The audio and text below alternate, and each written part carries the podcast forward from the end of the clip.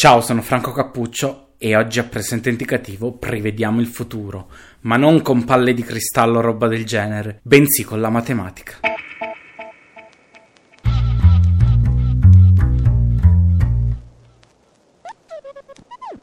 Ne abbiamo sentita tantissime ormai sulla pandemia di Covid-19 che si sta battendo su tutto il mondo virologi, esperti, scienziati, ognuno esprime un suo punto di vista giusto e legittimo. Tuttavia, quello che ancora non è stato ideato è una via di uscita dalla crisi del coronavirus. Ci sono molti scenari, teorie e previsioni che si stanno susseguendo in queste ore, in questi giorni da parte degli istituti di ricerca, delle università, dei centri. E queste previsioni sono in continua evoluzione. Hanno anche un nome, vengono chiamate exit strategies, strategia di uscita, e sono ideate e quantificate, come detto, da un gruppo di scienziati che insieme cercano una soluzione, anche in maniera interdipartimentale. Come vedono questi scienziati il nostro futuro? Beh, innanzitutto per quanto banale ma sicuramente rassicurante, una via d'uscita c'è, o almeno è quello che pensa Luke Hoffeng del Dipartimento di Medicina dell'Erasmus University di Rotterdam, che qualche giorno fa ha finalmente presentato un modello di calcolo previsionale che l'ha tenuto impegnato per due settimane e che finalmente mostra i suoi primi risultati. Si tratta di una bozza di una possibile via d'uscita dalla pandemia, appunto una strategia di uscita. Se la buona notizia è che c'è appunto una via d'uscita, la cattiva notizia è che il giorno in cui tutte le misure saranno revocate, secondo il loro modello provvisionale, sarà entro il giorno 800, ovvero più di due anni. Questo sembrerebbe un po' cozzare con la situazione attuale. Vediamo che ci sono miglioramenti, ogni giorno il bollettino della protezione civile in Italia, ma anche nel resto del mondo, sembra essere un pochino meno drammatico. La curva delle nuove infezioni si sta livellando e il numero di decessi non aumenta di più in maniera assolutamente esponenziale. Queste belle giornate di sole che si stanno succedendo in questi giorni e che possiamo ammirare dalle finestre, in realtà fanno pensare a una speranza di poter tornare ad una versione più o meno normale della vita già a giugno. Ma è davvero così? Le cifre in diminuzione danno sicuramente ai ministeri e agli ospedali un po' di respiro. Respiro che dovrebbero usare per riflettere sulla domanda molto più ampia e complessa che sta emergendo. Dov'è l'uscita da questa pandemia? C'è un'uscita? La risposta è che il mondo, completamente impreparato a questa pandemia, in realtà non lo sa con certezza. Ciò che viene rapidamente elaborato nelle strategie, nella pratica diventa estremamente difficile da attuare, estremamente dirompente per la società, costoso e lungo. Ovviamente la ricerca scientifica si è data molto da fare, continua e continuerà a darsi da fare in tutti i campi in cui la propria competenza è richiesta, dalla ricerca del vaccino allo studio del virus, fino ad arrivare appunto a creare dei modelli provvisionali di uscita dalla crisi. Tuttavia, fino a due settimane fa, per molti ricercatori la comunicazione era diventata piuttosto problematica. Le caselle email erano inondate di messaggi di ricercatori che rispondevano ad altri ricercatori ed era molto facile perdere di vista la discussione. È per questo che il professor Hans Hesterbeck, epidemiologo teorico dell'Università di Utrecht, ha creato un gruppo di consultazione digitale con tutti gli altri ricercatori sulla nota piattaforma Slack. Infatti, in questo gruppo, Hesterbeck ha raccolto 40 colleghi epidemiologi, psicologi, matematici e modellisti provenienti dai Paesi Bassi e anche dall'estero. Ne fa parte ad esempio il Koffeng che abbiamo citato prima, assieme a tanti suoi colleghi. Tanti sono i differenti canali che sono stati creati in questo gruppo, da trasmissione a incertezza, a immunità, a comportamento, a strategia d'uscita. In questo modo organizzare per temi le discussioni permette a tutti i ricercatori di tenere traccia della discussione e dei passi in avanti sul singolo argomento, senza correre il rischio di perdersi una mail o di perdere il filo del discorso. Senza eccezioni, gli scenari ci testimoniano il fatto che uscire dall'emergenza Covid-19 richiede molto tempo. Lo dimostrano anche gli assi X dei grafici nelle recenti pubblicazioni scientifiche. C'è un articolo firmato dall'Imperial College di Londra, il cui centro è estremamente attivo in questo periodo nella ricerca e nello sviluppo di modelli previsionali in merito alla pandemia di Covid-19, insieme all'RVM e all'Università di Utrecht,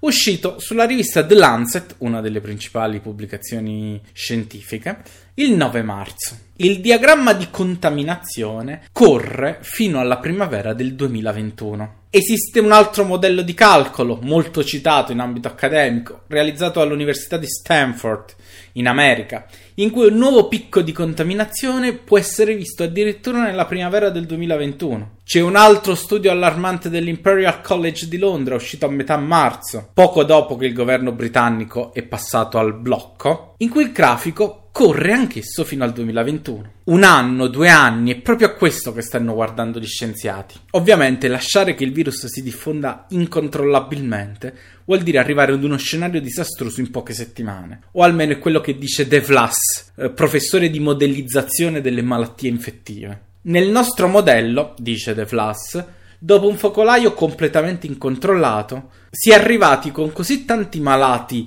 dopo 200 giorni che gli ospedali non possono più farcela. Il motivo per cui la tempistica è così allungata in là nel tempo è dovuto all'enorme potenziale nella popolazione di ammalarsi a causa del coronavirus. Uno starnuto, una tosse e il virus può diffondersi di nuovo, come il fuoco in cerca di un carburante. E ciò non può che continuare fino a quando l'offerta di carburante, che sono le persone più sensibili ad ammalarsi al virus, si sia ridotta in un numero ragionevolmente basso. Parliamo di un'immunità dal 60 all'80%, ovvero da 10 a 13 milioni di persone infette, con tutte le conseguenze del caso. In che modo un paese, un continente, il mondo può uscire da una pandemia come questa? Per il professore Sac de Flas, che ha studiato lo scoppio della pandemia in Cina, il suggerimento è tracciare, testare e isolare le persone, cosa che all'epoca dell'epidemia SARS era molto più semplice rispetto a questo virus, perché le persone diventavano contagiose soltanto quando si sentivano male. Questo purtroppo non avviene per quanto riguarda il coronavirus, poiché molti, come abbiamo visto, sono portatori asintomatici del, del virus. Una strategia molto utilizzata adesso è quella appunto di sopprimere al massimo il pericolo di infezione, fino a quando non ci sarà un vaccino, un po' come stanno facendo la Cina o la Corea del Sud. Tuttavia stiamo parlando di una strategia che non è esente da rischi, soprattutto perché stiamo parlando di un virus completamente nuovo. È utile notare che per quanto riguarda l'HIV, che sappiamo essere un virus con qualche legame di parentela con il Covid-19, un vaccino non è mai stato trovato in 40 anni. E seppure riuscissimo ad avere un vaccino in un anno e mezzo, che è il tempo minimo affinché possa essere realizzato un vaccino per via delle numerose sperimentazioni che esso è soggetto prima di essere immesso al pubblico. La domanda è quando sarà disponibile per tutte le persone vulnerabili presenti nel mondo, ovvero quanto tempo siamo in grado anche di replicare questo vaccino su larga scala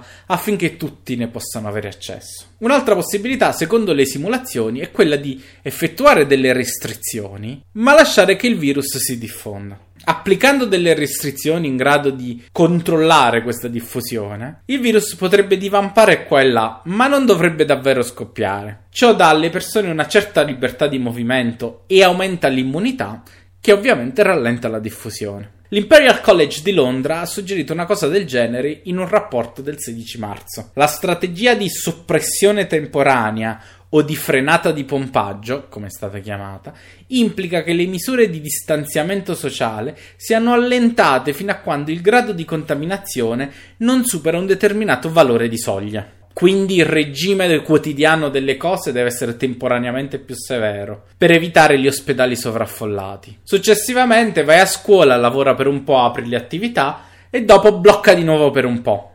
Un po' come se fosse un interruttore della luce, acceso, spento, acceso, spento. Il modello mostra che è possibile. Tuttavia, il Consiglio britannico di crisi scientifico, il cosiddetto SAGE, che è in carico di analizzare la crisi e proporre soluzioni, dopo aver letto lo studio, ha scritto: Queste misure, per essere sensate, dovrebbero durare per almeno un anno.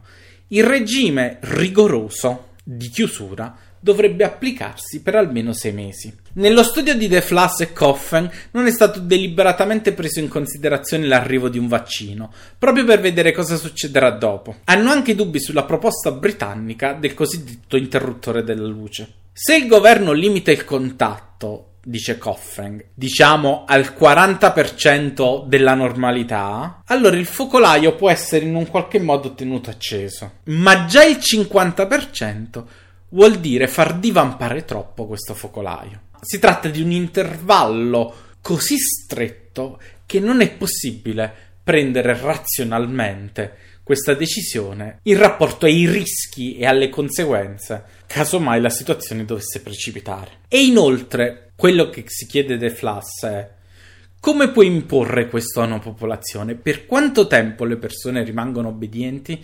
E questo lo vediamo anche in Italia oggi, dove a un mese dall'inizio del lockdown è sempre gradualmente crescente il malcontento della popolazione. È una cosa fisiologica e psicologicamente normale, ovviamente non deve influenzare chi si occupa delle decisioni, ma sicuramente è un aspetto da tenere conto. Coffeng e De Flas propongono invece un modello geografico come strategia d'uscita. Dividere le aree in subregioni che abbiano grosso modo lo stesso numero di abitanti. Imporre misure rigorose su tutte queste regioni, ma lasciare andare il virus in una regione. Allo stesso tempo aprire la capacità di terapia intensiva in tutta la nazione o in tutta l'area considerata ai malati da quella zona. Se l'area 1 ha superato il suo picco e c'è un'immunità sufficiente lì, allora è il momento di rilasciare l'area 2. Nelle regioni in cui scoppia il virus, le persone vulnerabili ovviamente devono essere protette il più possibile. Nello scenario normale, tutte le misure vengono considerate terminate dopo 800 giorni,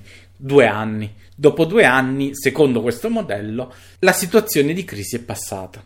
Nello scenario positivo, quindi superiore alla media, quindi stiamo parlando di una situazione in cui si riescono a trovare magari più letti di terapia intensiva o medicine più efficaci, la durata può essere ridotta di quasi la metà. Tuttavia, anche questo modello previsionale solleva dilemmi impossibili da risolvere. Quale regione dovrebbe iniziare per prima? Quale per ultima? Come lo determini? Come fai a separare le persone delle aree per così tanto tempo? Ed è etico esporre deliberatamente le persone a questo virus? Stiamo parlando, per dare un numero, secondo le stime, di più di 120 morti al giorno per più di due anni. De Vlas ovviamente si giustifica dicendo di non star dicendo che dovrebbe essere così, perché ovviamente dipende dalla politica, dipende dalla società, dipende da tante cose. L'obiettivo delle ricerche ovviamente è fornire delle scuole di pensiero su come teoricamente si possano risolvere le situazioni, per poi eh, diciamo passare la palla a chi è addetto a compiere le decisioni, quindi nel caso i governi nazionali, transnazionali e globali. Se un, paese, se un, paese, vuole aspettare il vaccino o lavorare sulla cosiddetta immunità di gregge, il metodo è più o meno lo stesso. Il virus deve essere soppresso senza distruggere completamente la vita sociale. I blocchi, infatti, diventano presto peggiori della malattia. Le misure individuali in questo possono facilitare il gioco del distanziamento sociale di massa. Ad esempio, se ne sta parlando tanto in questo periodo nel dibattito internazionale, un'app del telefono che tiene traccia dei contatti e ti avvisa se ti trovi vicino a una persona infetta. La stessa app ti dice di isolarti fino a quando un test non mostra che sei privo del virus. Anche questo metodo ha delle critiche, dice l'epidemiologo Hans Hesterbeck, che sembra una buona idea, ma diventa difficile quando si scopre che molte persone portano il virus e sono asintomatiche. Oltre a questo, dobbiamo considerare il fatto che in Occidente dobbiamo per forza di cose assumere un'azione volontaria. Ovvero le persone devono decidere volontariamente di avere tale app sul telefono. Ovviamente questo fa sì che questa come unica misura non può funzionare. Ciò vale anche per il piano tedesco di fornire alle persone certificati di immunità quando hanno avuto il virus. Perché ovviamente, sempre secondo Esterbeck, questa cosa va a creare una dicotomia nella società È impossibile pensare che le persone restino obbedienti in casa per tanto tempo quando vedono allo stesso tempo il loro vicino andare al lavoro, al caffè o al pub perché ha un certificato di immunità. Non può funzionare. A Panama si sono inventati le giornate delle donne e quelli degli uomini. Un'altra soluzione è stata l'annullamento delle misure per corte d'età, quindi primi bambini in età prescolare e così via. Oppure ancora test di massa ogni settimana e quarantena obbligatoria nei palazzetti dello sport zone senza coronavirus. Il punto fondamentale è che ogni piano è altamente incerto, solleva domande sociali anche bizzarre, oltre che importanti, ed è dirompente. Di fronte ai danni causati dal blocco in Gran Bretagna, uno dei principali consiglieri del governo ha discusso questo fine settimana appena passato di rilasciare il virus tra i britannici sani. Secondo il sociologo sanitario Johann Mackenbach, bisogna iniziare a pensare a come uscirne. Infatti, se abbiamo bisogno di un blocco intelligente per altri 6-12 mesi, la prima domanda deve essere cosa ci rimane? Danni all'economia, danni alla salute dovuti a minori cure, bambini svantaggiati a casa, disoccupazione. Non si può presumere, dice Mackenbach, che la prevenzione delle morti sia fondamentale. Sorgono però così due importanti problemi di distribuzione. In che misura le misure contro questa malattia che colpisce principalmente gli anziani, possono causare danni alle giovani generazioni che perdono lavoro e restano indietro nell'apprendimento? E in che misura permettiamo a questa malattia le contromisure di aumentare ulteriormente la diseguaglianza? Le persone socio-economicamente vulnerabili hanno maggiori probabilità di ammalarsi gravemente, ma anche la lotta drastica le colpisce in modo sproporzionato. Questi problemi devono essere considerati ovviamente in un più ampio contesto, afferma Mackenbach. Il modo in cui ne usciremo riguarda l'economia, il comportamento, la salute pubblica, l'etica e nessuno ha una risposta pronta. I calcoli andranno aggiornati presto, con il proseguire del tempo e il mutare degli scenari. Altrimenti si tratta solo di filosofeggiare senza impegno. La domanda però fondamentale è quanto tempo c'è esattamente? E su questa domanda presente indicativo finisce qua. Io, Franco Cappuccio, vi do appuntamento lunedì per una nuova puntata. Vi auguro una serena Pasqua e un buon weekend. E ricordate, il futuro è semplice, il presente è indicativo.